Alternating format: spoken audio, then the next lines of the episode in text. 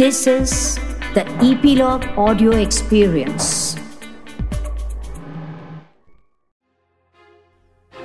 Sainik schools ये नाम सुनते ही हमारे दिमाग में आता है कि यहाँ पर बच्चों को ट्रेन कर कर डिफेंस फोर्सेस में भेजा जाता है।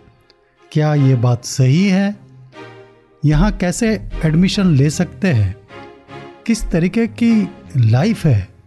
उसके बाद क्या क्या अपॉर्चुनिटीज़ मिलती है? ये सब आप जानना चाहेंगे?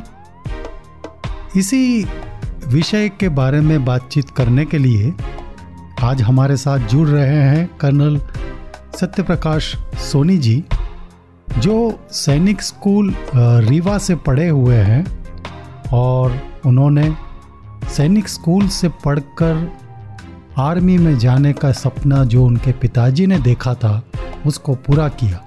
तो आइए उनसे बातचीत करते हैं सैनिक स्कूल के बारे में। जय हिंद कर्नल सोनी। जी। आपका पॉडकास्ट रक्षक में तहे दिल से स्वागत है। थैंक यू वेरी मच मैंने आपके बायोडाटा से पढ़ा है कि आपने भी इलेक्ट्रिकल करके हम्म। इंडियन आर्मी ज्वाइन किया था और ईएमई में थे आप। जी। और हालाँकि आपने स्कूलिंग सैनिक स्कूल रीवा से किया हुआ है। हम्म हम्म। और आज ज़्यादातर हम बात करेंगे सैनिक स्कूल में कैसे जा सकते हैं वहाँ की लाइफ कैसी है उसके बाद अपॉर्चुनिटी क्या क्या है। हम्म। लेकिन सैनिक स्कूल में जाने से पहले सबसे पहले आप अपनी लाइफ की जर्नी के बारे में थोड़ा हमारे सुनने वालों को बताएँगे। मैं रीवा का रहने वाला हूँ ओरिजिनली। और मेरे फादर उस वक्त गोल्ड स्मिथ हुआ करते थे। बाद में उन्होंने अपनी ज्वेलरी शॉप खोली। उनकी मतलब बचपन से मेरे उनकी बच एक इच्छा थी कि मैं सैनिक स्कूल आर्मी में ज्वाइन करूँ। ओके। okay. तो उन्होंने मुझे जो डे स्कूलिंग होती है उसमें ज्वाइन करवाया। तो वो था फ़र्स्ट से लेके फोर्थ तक। उसके बाद देन मैंने फिफ्थ से इलेवन तक सैनिक स्कूल रीवा से किया इन सेवेंटी सेवन अच्छा जब मैं सैनिक स्कूल रीवा में था तो उस वक्त एनडीए के एग्ज़ाम देने पड़ते थे कंपलसरी था जितने भी अटैम्प्ट हो सकते थे। ये एक बार मैंने रिटर्न क्वालिफाई करके एस एस बी गया एस एस बी में मैं नहीं सेलेक्ट हो पाया। फिर मैंने बी एस सी किया वहीं रीवा से गवर्नमेंट साइंस कॉलेज रीवा से। सेवेंटी सेवन टू एट्टी मैंने अपना इंजीनियर बी एस सी किया मैथ्स से। उसके बाद it on the basis of the merit of percentage of BSc मेरा एडमिशन इंजीनियरिंग कॉलेज में हो गया। और uh, मेरा एडमिशन हुआ Samrat Ashok technological institute of Vidisha okay तो वहाँ पे मैंने इंजीनियरिंग किया और मेरा अपना ऑप्शन था इलेक्ट्रिकल का। ओके वहाँ से मैंने 84 में अपना ये किया कंप्लीट किया इंजीनियरिंग और मैंने अपने लिए मतलब उस वक्त इतनी सेलेक्टिव स्टडी होती थी कि आपको पता नहीं लगता था कि क्या क्या पूछा जाएगा कॉम्पिटिशन में तो वो हमने उसके लिए तैयारी नहीं की। सेलेक्टिव स्टडी करके अपने अच्छे मार्क्स लाए 74.5 और Okay. उसके बाद मैंने यही सोचा था कि जब मैं एक बार एग्ज़ाम वगैरह क्लियर कर लूँगा अपना इंजीनियरिंग ख़त्म हो जाएगी तो मैं अपना बैठ के पूरी पढ़ाई करूँगा और हर टेस्ट दूँगा कंपटीशन दूँगा। लेकिन जैसा कि मैंने शुरू में बताया कि मेरे फादर की का एक ड्रीम था कि मैं आर्मी में ज्वाइन करूँ तो उन्होंने कहीं से ढूंढ ढांड के रखा था कि जाओ भाई, आप इंटरव्यू के लिए जाओ। अप्लाई कर रखा था उन्होंने। तो मैं गया बेंगलोर में एस हुआ, वहाँ सेलेक्ट हो गया और फाइनली मैंने फिर 84 में आई में ज्वाइन किया और 8 जून 1985 को आई में कमीशन हो गया आईएमए से in the core of EME तो ये Okay. रहा मेरा आर्मी कैसे ज्वाइन किया फिर आर्मी में मैंने बहुत सारे जगह पे नौकरी की फ़ील्ड में किया पीस में किया विद फैमिली रहे even with with family station में भी मैं विदाउट फैमिली रहा because of my other circumstances क्योंकि बच्चों को एक जगह रख के पढ़ाई कराना था घर भी बनाना था सो लास्ट जब एक अच्छा मेरा जो स्पेशलाइजेशन था आर्मी में सभी कोर्सेज करके एडी में हो गया आर्मी एयर डिफेंस में। जी। तो मैं लास्ट मेरी यूनिट थी गोपालपुर में तो वहाँ पर हमारे साथ एक और मित्र थे जो कि गैरिसन इंजीनियर हुआ करते थे वो लखनऊ के रहने वाले थे। उनकी पोस्टिंग हो गई फ़ील्ड में मेरी भी पोस्टिंग हो गई राष्ट्रीय राइफल में। जी। तो दोनों फैमिली ने सोचा कि चलो भाई एक जगह रहेंगे लखनऊ के रहने वाले थे। यहाँ पे आके हमने सेपरेटेड फैमिली अकोमोडेशन में रहना शुरू कर दिया। फिर घर बनाया। तो फाइनली 2005 2003 से हम लोग लखनऊ में सेटल हो गए। अच्छा लखनऊ सेलेक्ट करने का मेन क्राइटेरिया ये था कि मेरे जो जितने भी रिलेटिव्स हैं सब नज़दीक नज़दीक हैं। जी। जब तक फौज में थे तो हमारे को अपने रिलेटिव से मिलने की मौका कम मिलता था लेकिन अब पूरा है। और इस तरीके से मैंने फिर फौज ये लखनऊ चूज़ किया। अब लखनऊ में मैं 2015 में रिटायर होके अच्छा फैमिली को तो मैंने 2003 में यहाँ सेटल कर दिया और 2005 में अपने नए घर में आ गए।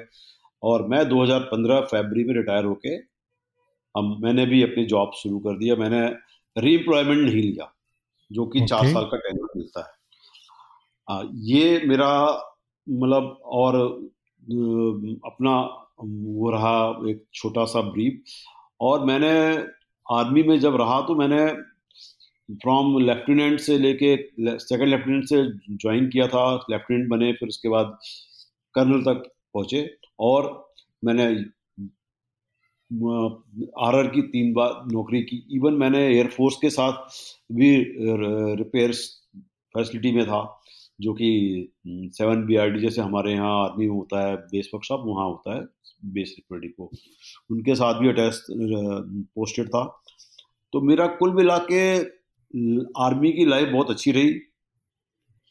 मैं और बच्चे भी पढ़ते रहे साथ में, फिर उनके लिए मैंने अपना थोड़ा सा सेपरेट होके भी रहा, उनको एक जगह रख दिया। और तो कुल मिला के डिसिप्लिन लाइफ और जितना भी मुझे चाहिए था मतलब आज जो मैं बना हूँ, मेरे को आर्मी की जो ट्रेनिंग सैनिक स्कूल की ट्रेनिंग और जो कुछ भी है एक्टिविटीज़ उससे मैं बहुत खुश हूँ। और ये मेरा ओवरऑल व्यू है इसमें वेरी नाइस वेरी नाइस तो जो आपने हमको अभी सिर्फ़ सात मिनट में लगभग हम्म। चालीस साल से भी ज़्यादा आपकी स्टोरी शुरुआत से बचपन से बता दी क्योंकि जैसा आपने कहा कि आपके हम्म। पिताजी का ड्रीम था कि आप आर्मी में जाए और उन्होंने शुरू से ही आपको सैनिक हम्म। स्कूल की तरफ़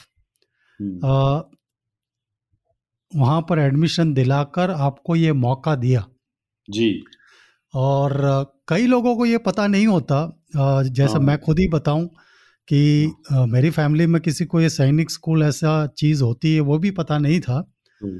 तो हमारे सुनने वालों को बताइए कि ये सैनिक स्कूल है क्या और हम्म। उसमें सिलेक्शन किस तरीके से होता है लोग कैसे जा सकते हैं सैनिक स्कूल के बारे में मैं आपको छोटा सा जो ब्रीफ दे सकता हूँ दूँगा ये सिक्सटी की बात है जबकि हमारे डिफेंस मिनिस्टर हुआ करते थे मिस्टर मेनन। okay. ये उनका ड्रीम है और उनको हम लोग सैनिक फादर ऑफ़ सैनिक स्कूल कहते हैं कृष्णा मेनन। तो उन्होंने ये बनाया कि ये सैनिक स्कूल की स्थापना करवाई हर एक स्टेट में उस उस समय और उससे ये मोटिवेट करना था लोगों बच्चों को कि सैनिक स्कूल में भर्ती हो और वो फिर फौज को ज्वाइन करें। जी। जैसे कि मैंने सैनिक स्कूल रीवा में पढ़ाई की है तो मैं आपको बता दूँ कि जब मैं मेरी मेरा सैनिक स्कूल जो है 1962 का है। ओके। तो उस जमाने में सैनिक स्कूल रीवा जो है बहुत ज़्यादा फ़ेमस नहीं हुआ करता था। तो दूसरे स्टेट से लोगों को भर्ती किया जाता था सीट पूरी फिल की जाती थी। Okay. मेरे खुद के साथी यूपी से, दिल्ली से, हरियाणा से काफ़ी सारे थे। और मैंने अपने से पहले सीनियर्स को देखा कि कई नॉर्थ ईस्ट के थे और इस तरह से। लेकिन अब अब ऐसी बात नहीं है बहुत ज़्यादा प्रचलित हो गया है, बहुत फ़ेमस है। तो चूँकि मेरे को फ़र्स्ट ले फ़र्स्ट से लेके फोर्थ तक भी मैंने वहीं पे days as a day scholar था तो थोड़ी थोड़ी लाइफ तो देखता रहता था मोटिवेट होता रहता था उनसे। जैसे कि हमारे घर, क्लास के बगल में एरो मॉडलिंग शिप मॉडलिंग की रूम्स थे क्लासेस चलती थी तो जा जा के देखता रहता था। बाद में मैंने सैनिक स्कूल में जाके एरो मॉडलिंग हॉबी भी ली थी। अच्छा तो एडमिशन के बारे में मैं बताना चाहूँगा।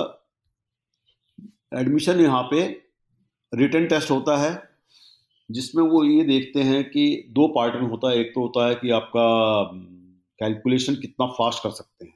आपकी आपका माइंड कितना तेज चलता है। दूसरा है कि आपकी जनरल अवेयरनेस क्या है। अच्छा इसके बाद एक मेडिकल होता है। उसके okay. इसके दौरान इसके बाद उपरांत फिर वहाँ पर एक मेरिट लिस्ट बनती है। तो मैंने अच्छा जो ये कोचिंग चलती इसकी जो रिटर्न टेस्ट होता है इसके बारे में कोचिंग होती है। Okay okay. तो मेरे साथी एक और थे जो हम लोग साथ में फिर ज्वाइन किया। आ, वो भी रीवा से ही थे। तो एक हमारे टीचर हुआ करते थे वो भी हमारे कास्ट के थे उन्होंने हम हमारी कोचिंग करी। और फ़र्स्ट अटेम्प्ट में हम लोग पास हो गए क्वालिफाई कर गए सिलेक्टेड हो गए। okay. तो हम लोगों ने ज्वाइन कर लिया। और यही तरीका अभी भी है और कोचिंग की किताबें भी हैं को, कोचिंग के लिए आपको गाइड्स भी आते हैं और कोचिंग क्लासेस चलती हैं जिससे कि आप हो सकते हैं। अच्छा ये तो हो गया आपका एडमिशन का।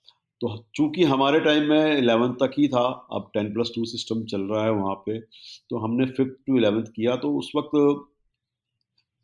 होम सिकनेस बहुत ज़्यादा हुआ करता था। ओके। तो होम सिकनेस को दूर करने के लिए क्या होता था कि जैसे मेरे पेरेंट्स हर संडे को आ जाते थे लेकिन हर एक के तो नहीं आ सकते थे तो किसी के पंद्रह दिन में आ रहे हैं किसी के महीने में आ रहे हैं लेकिन आते थे और मिल के जाते थे उनसे। okay. लेकिन होम सिकनेस को दूर करने के लिए वहाँ पर एक सबसे बड़ा जो तरीका था है कि आप अपने आप को वहाँ की जो एक्टिविटीज़ होती हैं उसमें अपने आप को इन्वॉल्व कर लीजिए। जैसा कि मैं आपको बताऊँगा सुबह पाँच बजे आप उठते थे हम उठते थे साढ़े पाँच छः बजे के आसपास हम चले आते थे पीटी के लिए। पीटी करने के बाद आए चेंज किया उसके बाद ब्रेकफास्ट के लिए गए। ब्रेकफास्ट के बाद फिर क्लासेस गए फिर टी ब्रेक हुआ फिर आफ्टरनून तक क्लासेस चली उसके बाद फिर लंच लंच के बाद फिर रेस्ट। रेस्ट के बाद अगेन गेम्स नहीं पढ़ा स्टडीज़ आफ्टरनून स्टडीज़। उसके बाद फिर आ, फिर गेम्स टी ब्रेक के लिए आए टी ब्रेक करने के बाद फिर जाके गेम्स हुआ, गेम्स के बाद फिर इवनिंग फिर नाइट डिनर के बाद फिर नाइट स्टडी तो उन्होंने हमको इतना ज़्यादा एक्टिव कर रखा था, अपने रूटीन बना रखा था लाइफ शेड्यूल इतना व्यस्त बनाया था कि आपको धीरे धीरे धीरे धीरे अपने आप को होम सिकनेस से आप दूर होते जाएँगे और अपनी जो आपका लगन है आपका पढ़ाई में जिस तरीके से, उसमें आप इन्वॉल्व होते जाएँगे। प्लस बहुत सारे इंटर हाउस कंपटीशन होते थे। ड्रामेटिक्स है डिबेट्स है एलोकेशंस हैं क्विज टेस्ट है स्पोर्ट्स है और एथलेटिक्स है। और इसके अलावा एक एनसीसी भी वहाँ पे हुआ था, जिसमें हमने अपना ए सर्टिफिकेट कर लिया था। Okay. फिर एनसीसी के कैंप जाते थे। मतलब कहने का ये है कि आपकी इतनी ज़्यादा और और तो और हॉबीज़ आर्ट हॉबी है शिपिंग नेवल शिप हॉबी है एयर मॉडलिंग हॉबी है देन और भी स्मिथ हॉबी है मेटल स्मिथ के में जा सकते हैं। बहुत सारे तरीके के वहाँ पे एवेन्यूज थे जिसमें आप जाएँ और काम। फिर हाइक्स भी हुआ करती थी तो मतलब धीरे धीरे पेरेंट्स भी अपना आना बंद कर दिए। उनको भी लगा कि बे, बेटा तो मेरा इन्वॉल्व हो गया हमें अपने आप को इसको डिस्टर्ब नहीं करेंगे। तो. ये मैंने हर एक के साथ देखा। हमारे साथ बहुत सारे साथी एमपी के थे बाकी बाहर के थे तो उनके पेरेंट्स बहुत कम आते थे लेकिन एमपी वाले आ जाते थे। तो ये लाइफ इस तरीके से इन्होंने हमारी बना दी थी कि सुबह पाँच बजे से लेकर रात को दस बजे तक हम एक्टिव रहते थे और सोते ही हमारे को नींद आ जाती थी और नेक्स्ट डे मॉर्निंग फिर हम शुरू जाते थे। तो this was a part of life उसके बाद हमारे जो दो दो बार छुट्टियाँ होती थी जैसे okay. कि दिवाली दशहरे की उस जमाने में हुआ करती थी और एक बार समर वेकेशन होता था। बीच okay. में हमारा एक एक्सकर्शन भी जाया करते थे हम लोग। तो मतलब एक तरीके से आप कह सकते हैं तो ओवरऑल डेवलपमेंट का एक बहुत अच्छा ज़रिया है वहाँ पे। Very बहुत ही हम्म, और जैसा कि हमारे पेरेंट्स इतने ज़्यादा उस वक्त पैसे वाले नहीं थे तो स्कॉलरशिप भी मिला करता था हमें। ओके। okay. स्कॉलरशिप से और थोड़ा बहुत हमें मिनिमल देना पड़ता था। अच्छा छोटी सी कैंटीन थी जिसमें कि जैसे कि हम आर्मी में कैंटीन होती है उसी तरह की थी एच डी कैंटीन जिसमें हमें पॉकेट मनी हमारा हाउस मास्टर दिया करता था और जाके हम अपनी जो रूटीन की चीज़ें हैं वो सब खरीदा करते थे। और कभी कोई फिर हमारा बड़ा सा एक पहले छोटा सा स्कूल का क्लासेस क्लासरूम्स वगैरह थे। बाद में गवर्नमेंट सेंक्शन वगैरह मिला जिससे कि हमें बहुत बड़ा सा बिल्डिंग बना। फिर हमारा पिक्चर हॉल भी बन गया और ऑडिटोरियम बन गया तो हमको पिक्चर वहीं दिखाना दिखाना शुरू कर दिया। नहीं तो पहले हम लोग को पिक्चर दिखाने के लिए बाहर ले जाते थे रीवा में। तो ओवरऑल okay. देखा जाए तो हम इवन हमारे टीम जाती थी फुटबॉल की सुब्रतो टूर्नामेंट होता था दिल्ली में और हॉकी के लिए भी एक टूर्नामेंट हुआ करता था उसमें जाते थे। okay. और जो एनसीसी के कैंप्स लगते हैं जैसे मैंने खुद ने नेहरू इंस्टीट्यूट ऑफ़ माउंटेनियरिंग उत्तरा उत्तरकाशी से एडवेंचर कोर्स किया हुआ है। कई उन्हें एच एम आई दार्जिलिंग भी गए कोई और भी कोर्सेज होते थे उसमें भी जाया करते थे। तो अब अब आपकी रुचि किस चीज़ में है? उसमें आप आगे बढ़ सकते हैं। जैसे कि मैं आपको सीधी सी बात बताऊँगा रिटर्न टेस्ट उद्देश्य तो ये है कि आर्मी में जाना है। आर्मी के लिए तैयारी करनी है मोटिवेट करना है बच्चे स्टूडेंट्स को। परंतु कई लोग ऐसे होते हैं कि वो इस सब एक्टिविटीज़ को ग्रैप्स करने के बाद मिलने के बावजूद भी उनकी उनका संकल्प रहता है कि भाई मैं तो जाऊँगा इंजीनियर ही बनूँगा। Okay. मेरे साथ मेरा एक कोर्समेट हुआ करते थे रीवा से ही। उनके फादर थे पीडब्ल्यू में बहुत बड़े इंजीनियर थे। ओके। okay. उनकी मदर थी readers in girls degree college में फिजिक्स डिपार्टमेंट में। तो वो महाशय जी का शुरू से वो अच्छा अपने छोटे भाई के साथ बाद में उनका आया। तो उनका शुरू से ये था कि मुझे फौज में नहीं जाना है। रिटर्न टेस्ट देने गए हमारे साथ इलाहाबाद दो तीन बार। उसके बाद उन्होंने इंजीनियरिंग की अपनी तैयारी करते थे। जब भी वो छुट्टियों में जाते थे तो अपनी मदर के कॉलेज में जाके लैब में फिजिक्स की प्रैक्टिकल्स वगैरह करके आते थे। And he has done his engineering and now also he is in job in MP only और सिविल इंजीनियरिंग किया उन्होंने। और तो लोग फिर जैसे हमारे दो तीन फ्रेंड्स ने आफ्टर इलेवेंथ वो तीन तीन दोस्त थे हमारे जो जाके ये दिल्ली में सेंट कौन सी एक कॉलेज है सेंट जेवियर्स है क्या है जिसमें उन्होंने जाके जो एडमिशन लिया। और वहाँ से पढ़ाई करने के बाद एक तो कलेक्टर बन के रिटायर हुए और बाकी दो ने फिर ड्रॉप लेके फिर दूसरा काम किया। तो हमारे फ्रेंड्स ही कई जो फ़र्स्ट टाइम में हमारी 45 से लेके 50 की स्ट्रेंथ थी 45 थी बाद में घट घट के 50 से 45 दो सेक्शन था ए एंड बी तो उसमें से सिर्फ़ फ़र्स्ट अटेम्प्ट में एक दोस्त गया था हमारा फौज में दूसरे अटेम्प्ट में दो गए। ओके। okay. उसके बाद फिर लोगों ने डायरेक्ट एंट्री लिया कोई एयरफोर्स में ज्वाइन किया। मैंने as a technical graduate join किया। जब मेरा नहीं हुआ एनडीए के थ्रू तो मैंने फिर इंजीनियरिंग किया। इंजीनियरिंग के बाद जैसा कि मैंने आपको बताया पहले कि मेरे फादर ने सबसे पहले यही इंटरव्यू करवाया और उसमें मैं सेलेक्ट हो गया, चला गया। और इस तरीके से कम से कम नहीं तो ओवरऑल बाद में कम से कम नहीं, दस लोगों ने ज्वाइन किया और बाकी सबने अपना कोई पीसीएस के थ्रू अपना ज्वाइन किया और बाद में कम, ये कलेक्टर बना। कोई पी एस ज्वाइन कर लिया। और भी अच्छे अच्छे लोगों ने मतलब और जैसे कि ये मैंने बताया कि जिसने इंजीनियरिंग किया उसने सिविल इंजीनियरिंग करके फिर अच्छी नौकरी की। कोई आई भी, भी गया। ओके। फॉरेस्ट सर्विसेज़ में। तो इस तरीके से है और एवेन्यूज तो वहाँ पे हर तरह के मिलते हैं। ओके। okay. ऐसा नहीं है कि आपको सिर्फ़ आर्मी में ही जाना है तो जाना है। आप अच्छा आर्मी जाना नहीं है तो फिर भी पढ़ाई तो कर सकते हैं किया अच्छा करके गए लोग। टॉपर थे वो लोग ऐसी बात नहीं है। अब एक मेरा मित्र है वो एज ए ब्रिगेडियर रिटायर हुआ। वो भी रीवा से ही था मेरे से एक नंबर उसका जूनियर रोल नंबर था सेवन फोर्टी फोर। मेरा सेवन फोर्टी फाइव हम सेम हाउस में थे। हम लोग बचपन में भी वहीं से पढ़े। उन्होंने उनका एडमिशन इंजीनियरिंग में भी हो गया था। लेकिन सेकंड चांस में जब उनका एनडीए से हो गया सिलेक्शन तो उन्होंने इंजीनियरिंग छोड़ के इसको ज्वाइन कर लिया। और उस जमाने में जब हमने ज्वाइन किया था तो उनके वो अकेले ही थे अपने घर में। हम तो पाँच लोग थे उस टाइम पे। तो उनकी मदर को मेरे को अभी भी याद है अब तो she has expired very recently काफ़ी ज़्यादा वो भावुक हो गई थी और लेकिन बाद में उनके दो और ब्रदर्स हुए तो अब ऐसा नहीं है कि वो अकेले ही थे। अब तो कई लोगों को मोटिवेट हो जाता है वो आते हैं कई लोगों को शुरू से रहता है कि नहीं मैंने तो भाई अपना इंजीनियरिंग जाना है। अरे कई दोस्त मेरे जैसे आर्मी में मेडिकल में ज्वाइन करके उन्होंने एफएमसी में अपना मेडिकल किया और सब करके उसके बाद वो फिर से फौज से वहाँ से छोड़ के शॉर्ट सर्विस में और फिर अपना सिविल में अपना प्रैक्टिस कर रहे हैं। तो चांस वहाँ पे अपॉर्चुनिटी हर तरह की मिलती है।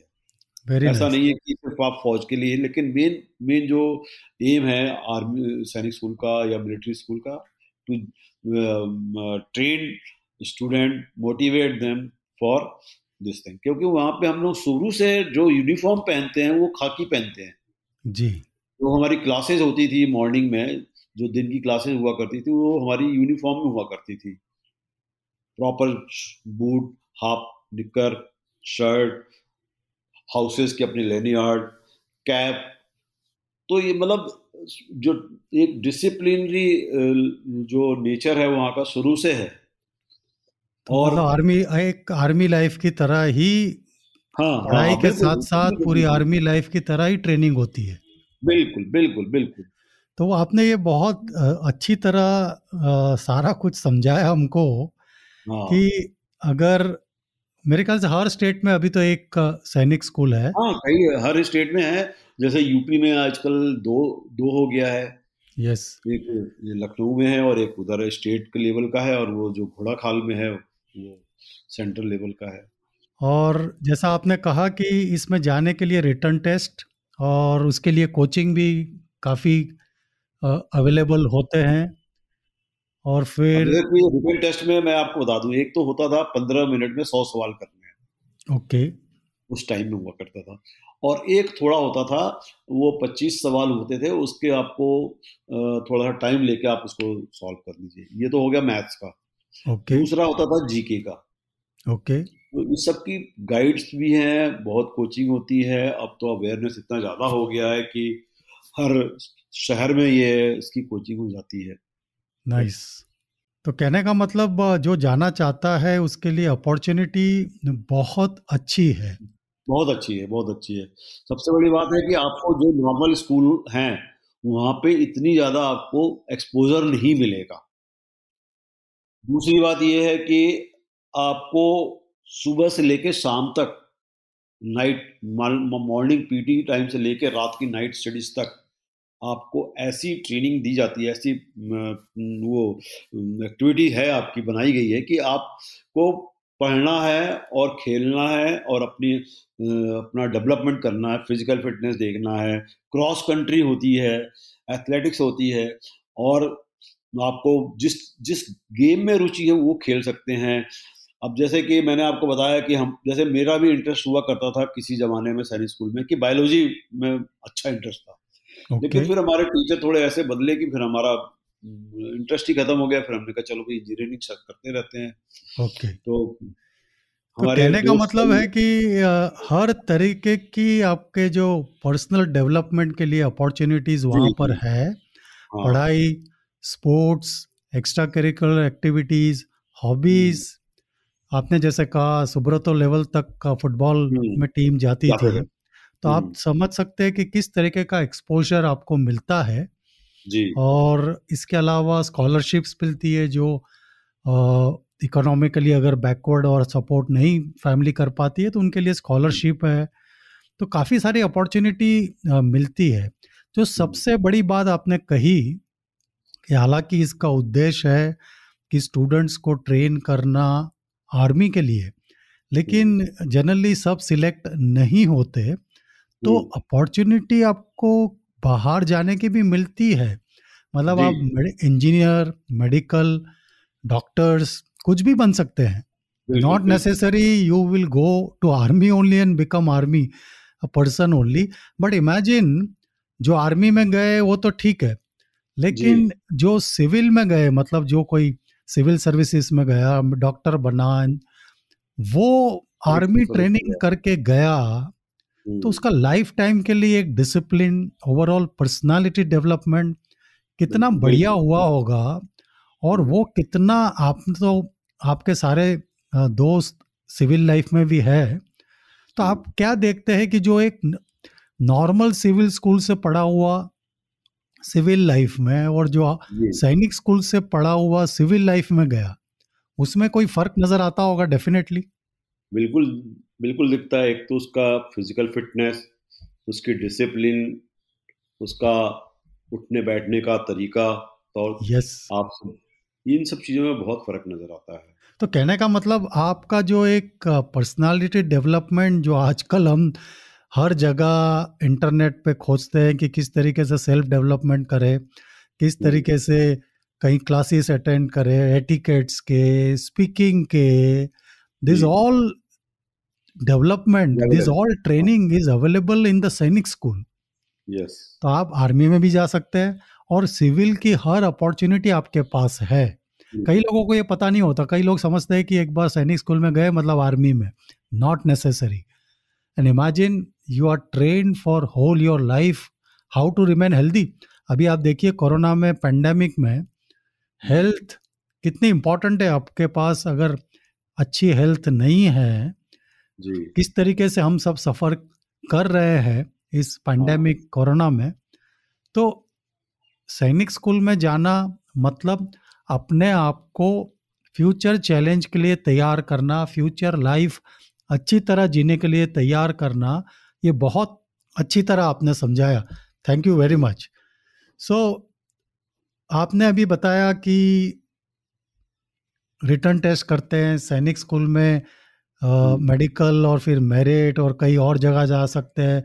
चैलेंजेस काफ़ी है लेकिन उसको ओवरकम करने के लिए भी काफ़ी सारे सपोर्ट है। जी। तो अभी रिसेंटली गवर्नमेंट ने इसको बढ़ावा देने के लिए लड़कियों को भी अलाउ किया हुआ है जी जी जी। कि सैनिक स्कूल में जाएँगे। तो हम्म। उसके बारे में आपका क्या व्यू है अभी? देखिए जो नारी शक्ति है उसको भी full freedom full liberty full chances देने के का एक बहुत अच्छा गवर्नमेंट ऑफ़ इंडिया ने जो डिसीज़न लिया है। इवन जो आर्मी में ऑलरेडी ये वुमेन एंट्री काफ़ी समय से है, उनको आगे तक मतलब अभी सुप्रीम कोर्ट ने डिसीज़न दिया है कि इनको आगे ले लीजिए मतलब पहले उनको short service five year then five year उसके बाद उनको रिटायर करते थे। लेकिन अब ऐसा नहीं है। उन्होंने भी अपनी डिसीज़न दे दिए हैं। तो उसके बाद ही ये सब डिसीज़न हुआ है कि भाई इनको आर्मी, इनकी भी सैनिक स्कूल में डालो और अभी आई में ट्रेनिंग, एक एनडीए में भी शायद जाएँगी अब। तो इस तरीके से क्योंकि जब आर सैनिक स्कूल में आए हैं तो एनडीए भी जाएँगे। तो हर जगह उनके लिए अलग एक बैरक वगैरह भी बन रहा है। और एक बहुत अच्छा मौका दिया जा रहा है। अच्छा आर्मी में जो वुमेन एंट्री है उसमें इन्फेंट्री आर्मर्ड को छोड़कर और आरटी को छोड़ के अभी तक तीन बाकी सब जगह जा सकती हैं। एजुकेशन है ईएमई में जा सकती हैं सिग्नल्स में जा सकती हैं। इंजीनियर्स में भी आती हैं। लेकिन अब धीरे धीरे जैसे कि यूएसए आर्मी है वहाँ तो they are ladies are working in the forward areas also so that type of thing is going to be there in near future what I feel but अभी नहीं हुआ है। और ये जो उनको एक मौका दिया जा रहा है through Sainik school it is I will say कि बहुत अच्छा मौका दिया जा रहा है और they should grabs this opportunity बिल्कुल मैं आपके साथ सहमत हूँ कि गवर्नमेंट ऑफ़ इंडिया ने ये जो इतना बड़ा मौका विमेन एम्पावरमेंट नारी शक्ति जो आपने कहा गर्ल चाइल्ड उनको भी अभी से बचपन से इस तरीके से तैयार करे। सैनिक स्कूल आर्मी टाइप की ट्रेनिंग और ओवरऑल पर्सनालिटी डेवलपमेंट जो कि आर्मी में गए अच्छा है बहुत अच्छा है।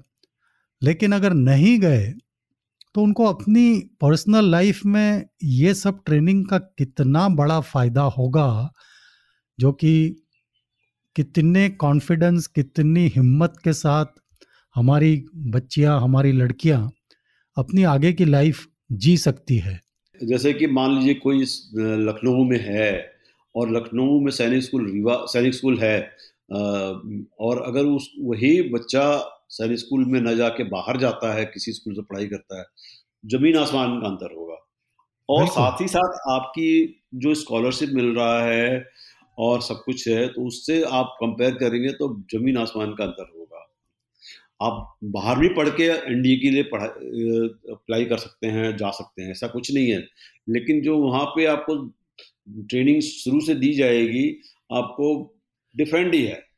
और मैं तो ये कहता हूँ कि आफ्टर रिटायरमेंट मैं अभी भी जॉब करता हूँ तो मैं वहाँ भी अपने आप को फिट और ड्रेसअप सब कुछ देख के जाता हूँ। ऐसा नहीं कि मैं अब सिविल की लाइफ में चला गया हूँ तो बिल्कुल। वो वो तो डिफरेंस आ ही जाता है। Even if you are retired you can be. Noticed immediately in the civil life या that is the way we are trained life long जो एक ना- वो हो जाता है ना हमारे अंदर यस डिसिप्लिन वो बहुत अच्छी चीज़ है। Routine हो जाता है। जो मेरे दिमाग में एक और चीज़ आ रही है हम्म, कि जैसे आप आपने तो पुराने जमाने में सैनिक स्कूल में ट्रेनिंग की अगर लड़कियाँ सैनिक स्कूल में जाना शुरू कर देगी जी। तो जो लड़के हैं हम्म, उनको लड़कियों के साथ ट्रेनिंग करने का मौका मिलेगा को एड को एड एजुकेशन। मतलब लड़कियों के साथ लड़के भी ट्रेनिंग करेंगे तो उनके पर्सनालिटी डेवलपमेंट में भी फ़ायदा हो सकता है और उनके सोच विचार में भी फ़ायदा हो सकता है। इस पर आपका क्या कहना है? बिल्कुल, होगा। देखिए जब दो को एड एजुकेशन सिस्टम हो जाएगा सैनिक स्कूल्स के अंदर तो एक ओपननेस और उनके अंदर जो एक नैरो नैरो माइंडनेस जो चीज़ हो सकती होगी पहले वो सब खुल जाएँगे। फ्रैंकनेस होगा। और यस जैसे कि मेडिकल के स्टूडेंट्स में होता है या इंजीनियरिंग कॉलेज के स्टूडेंट में होता है इस तरीके से जो कॉलेज की लाइफ में होता है वो स्कूल की लाइफ में शुरू हो जाएगा सैनिक स्कूल में हो जाएगा। और वो बहुत ज़रूरी है बचपन से होना।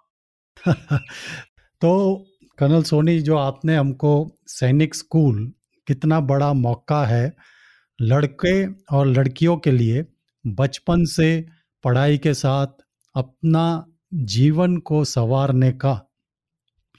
और आपके केस में तो आपके पिताजी का ये सपना था कि आप आर्मी में जाए, जिसको आपने पूरा किया। I must congratulate that father must be so happy when you have fulfilled his dream हालाँकि आपको एनडीए में नहीं हुआ, लेकिन आपने फिर इंजीनियरिंग करके फिर अपने कोशिश की। तो देखिए, आदमी अगर कोशिश करता रहे तो उसका सपना हमेशा पूरा होता है। बिल्कुल सही है। आपको अपने लगन में रहन होना चाहिए। आप कड़ी मेहनत करिए आपको पूरा फ्रूट्स ज़रूर मिलेंगे। पक्का। सो so, जाते जाते अभी आखिरी मैं आपसे पूछूँगा कि कई लड़के लड़कियाँ सैनिक स्कूल में जाना चाहते हैं हाँ। और कई इसको सुनकर शायद मोटिवेट होंगे। तो उनके हम्म। लिए आप क्या मैसेज देंगे as a prodigy son of Sainik school?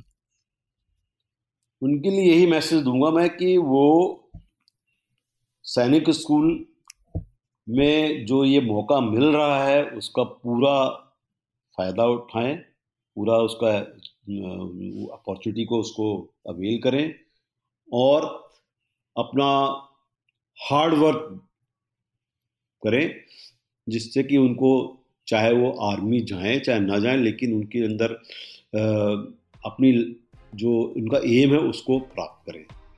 हाँ सैनिक स्कूल में ज्वाइन करेंगे तो उनको अपने जो कलीग्स हैं, जो बाहर पढ़ रहे हैं, सैनिक स्कूल के बाहर, उनसे उनके अंदर ज़मीन आसमान का अंतर आएगा, नज़र आएगा अपने आप में। अगर आपको ये एपिसोड पसंद आया तो एप्पल पॉडकास्ट पर फाइव स्टार से ज़रूर रेट करिए। और हाँ अपने दोस्तों के साथ इस एपिसोड को शेयर करना ना भूलें। मैं कर्नल शंकर गुरखा, रक्षक पॉडकास्ट पर ऐसे ही और एपिसोड लेकर आता रहूँगा। नए एपिसोड की जानकारी के लिए इपीलॉग को सोशल मीडिया पर फॉलो करना और आप इपीलॉग डॉट मीडिया वेबसाइट या अपने पसंदीदार पॉडकास्ट स्ट्रीमिंग ऐप पर ज़रूर सब्सक्राइब कीजिए। जय हिंद!